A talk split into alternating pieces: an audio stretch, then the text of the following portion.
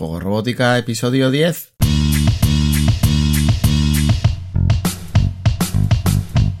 Bienvenidos a Juego Robótica, el podcast en el que hablamos de robótica educativa, iniciación a la programación, aplicaciones para docentes, entornos de programación para niños y en general todo lo que tiene que ver con despertar la curiosidad de los más jóvenes por la programación y la tecnología para que se conviertan en creadores y no en meros consumidores.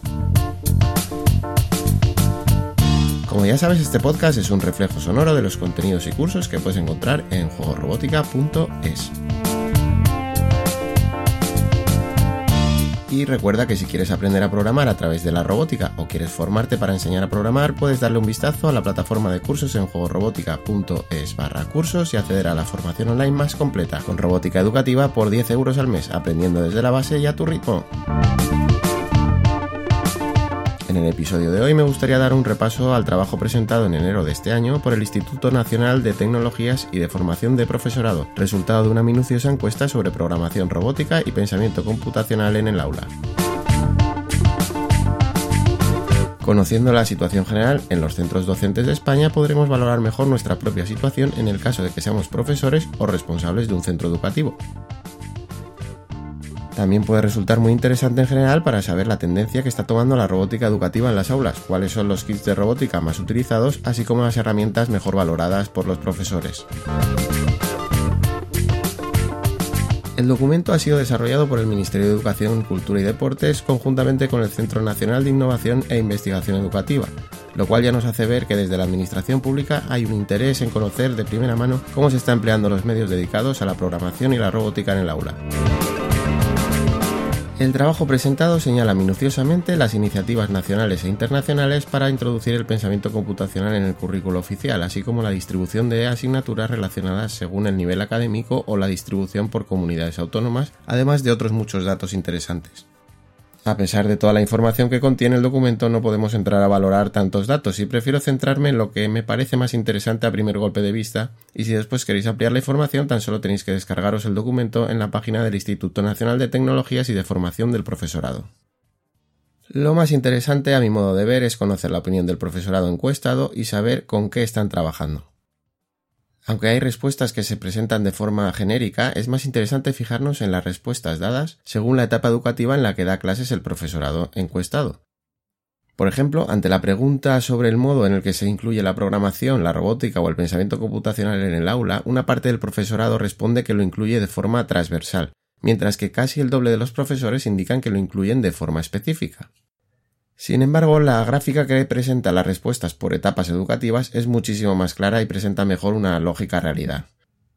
En infantil, más de un 85% incluye estas materias de forma transversal. Como veis, ya se ve una tendencia contraria a la que daba la encuesta vista de forma general.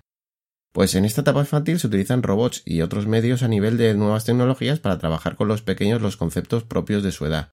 De manera que de forma transversal la robótica educativa proporciona una nueva herramienta al docente en el aula.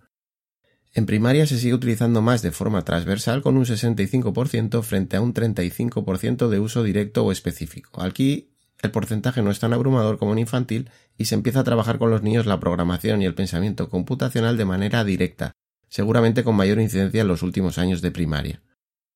Es bastante probable que el porcentaje en esta etapa se vaya igualando en los próximos años y esperemos que en futuras encuestas nos puedan mostrar la tendencia que se va llevando. Al pasar a secundaria hay una inversión en los porcentajes y en un 70% se incluye de manera específica la programación, la robótica y el pensamiento computacional frente a un 30% de uso de manera transversal o de apoyo. En secundaria se le da más importancia, como podemos ver, y de hecho en algunas comunidades autónomas ya hay asignaturas específicas de, en esta etapa de robótica, mientras que en otras comunidades se incluyen dentro de tecnología o informática. En bachillerato hay más de un 77% que indica que incluye de manera específica y directa la programación y la robótica frente a un 23% que indica un uso transversal o de apoyo. No en vano se está preparando a los jóvenes para enseñanzas superiores donde ya deberían tener interiorizado el pensamiento computacional para facilitarles el camino en muchas de las opciones de la rama técnica y según muchas opiniones también en el resto de ramas no tecnológicas. Es una lástima que no se haya presentado segmentada de la misma manera la información relativa a los lenguajes de programación y los kits de robótica utilizados, ya que se vería igual de bien las diferencias entre las diferentes etapas. Respecto a los lenguajes de programación destacan los lenguajes por bloques que facilitan un uso visual por encima del código y destaca por encima de todos Scratch que es utilizado por un 80% de los encuestados, lo cual no quiere decir que no utilicen otros lenguajes, pero ya vemos que el porcentaje es altísimo. Es lógico que Scratch sea el lenguaje más utilizado puesto que se puede utilizar en todas las etapas educativas para iniciarse en la programación. Como segundo lenguaje más utilizado se señala App Inventor, a pesar de que no es propiamente un lenguaje de programación, sino más bien una plataforma que utiliza en gran parte el mismo lenguaje de bloques que pudiera ser Scratch, pero personalizando los bloques para su uso en la creación de aplicaciones móviles. So, a team here at MIT's Center for Mobile Learning created a tool called MIT App Inventor that allows people of all ages and all levels of coding experience to learn the basics of programming. Digamos que se ha dado opción de respuesta en este apartado tanto a lenguajes de programación como a entornos de desarrollo, aplicaciones de diseño 3D o incluso motores gráficos como pueda ser Unity. I got my first computer when I was six years old. I was really young. Sixth grade, somebody showed me two lines of BASIC and I fell in love with this idea. My thing is music. I want to build the ultimate interactive music system. I'm actually trained as a oil painter and traditional artist. My parents are both circus artists. Unity, it's the sum of all these parts. First time I heard of Unity, Personalmente me ha sorprendido encontrar Unity en esta encuesta, aunque su uso sea meramente testimonial, ya que puede apuntar una especialización hacia el diseño gráfico de videojuegos en secundaria o bachiller, sin duda una de las profesiones del futuro de las que tanto se habla. Los lenguajes clásicos como Java, C o C++ siguen teniendo lógicamente presencia en educación, pero un lenguaje más moderno y relativamente más fácil como es Python se está utilizando más y su tendencia seguramente seguirá al alza. Lo mismo ocurre con los lenguajes que tienen una relación directa con el diseño web o de aplicaciones móviles como son HTML, CSS o PHP, que superan claramente a los lenguajes clásicos respecto a su uso en las aulas. Mención especial para Logo, que sigue siendo utilizado por una mínima parte del profesorado encuestado. Recordar que Logo es el lenguaje creado por Seymour Papert que permitía la programación creativa de figuras y de otros gráficos y que se introdujo en los institutos de bachillerato de España a principios de los años 90. Independientemente de ciertas anécdotas como esta de Logo, lo cierto es que Scratch es el lenguaje más utilizado, seguido de la plataforma App Inventor que también utiliza bloques y HTML en tercera posición. Estos tres lenguajes los podríamos señalar como los lenguajes más utilizados y a los que no deberías perderles la vista si por ejemplo estás estudiando para convertirte en profesor o profesora en un futuro.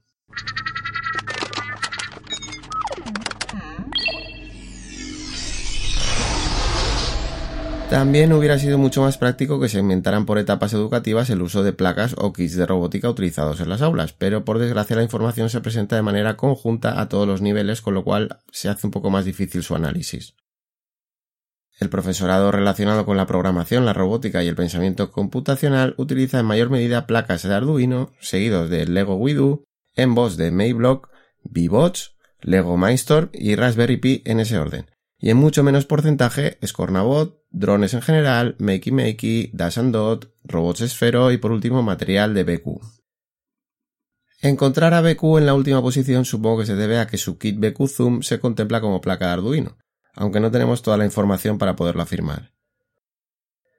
Pues como os comentaba, es una lástima que no se segmentaran estas respuestas por etapas, ya que aunque pueda estar claro que VBot o Lego Widu o Scornabot se deban utilizar en etapas infantiles y por ejemplo Lego Maestro seguramente se use más a partir de secundaria, sería muy interesante conocer el uso de las diferentes etapas educativas de plataformas tan versátiles como son las placas de Arduino o los Embot de MakeBlock, que permiten ser utilizados tanto en primaria, secundaria o bachiller.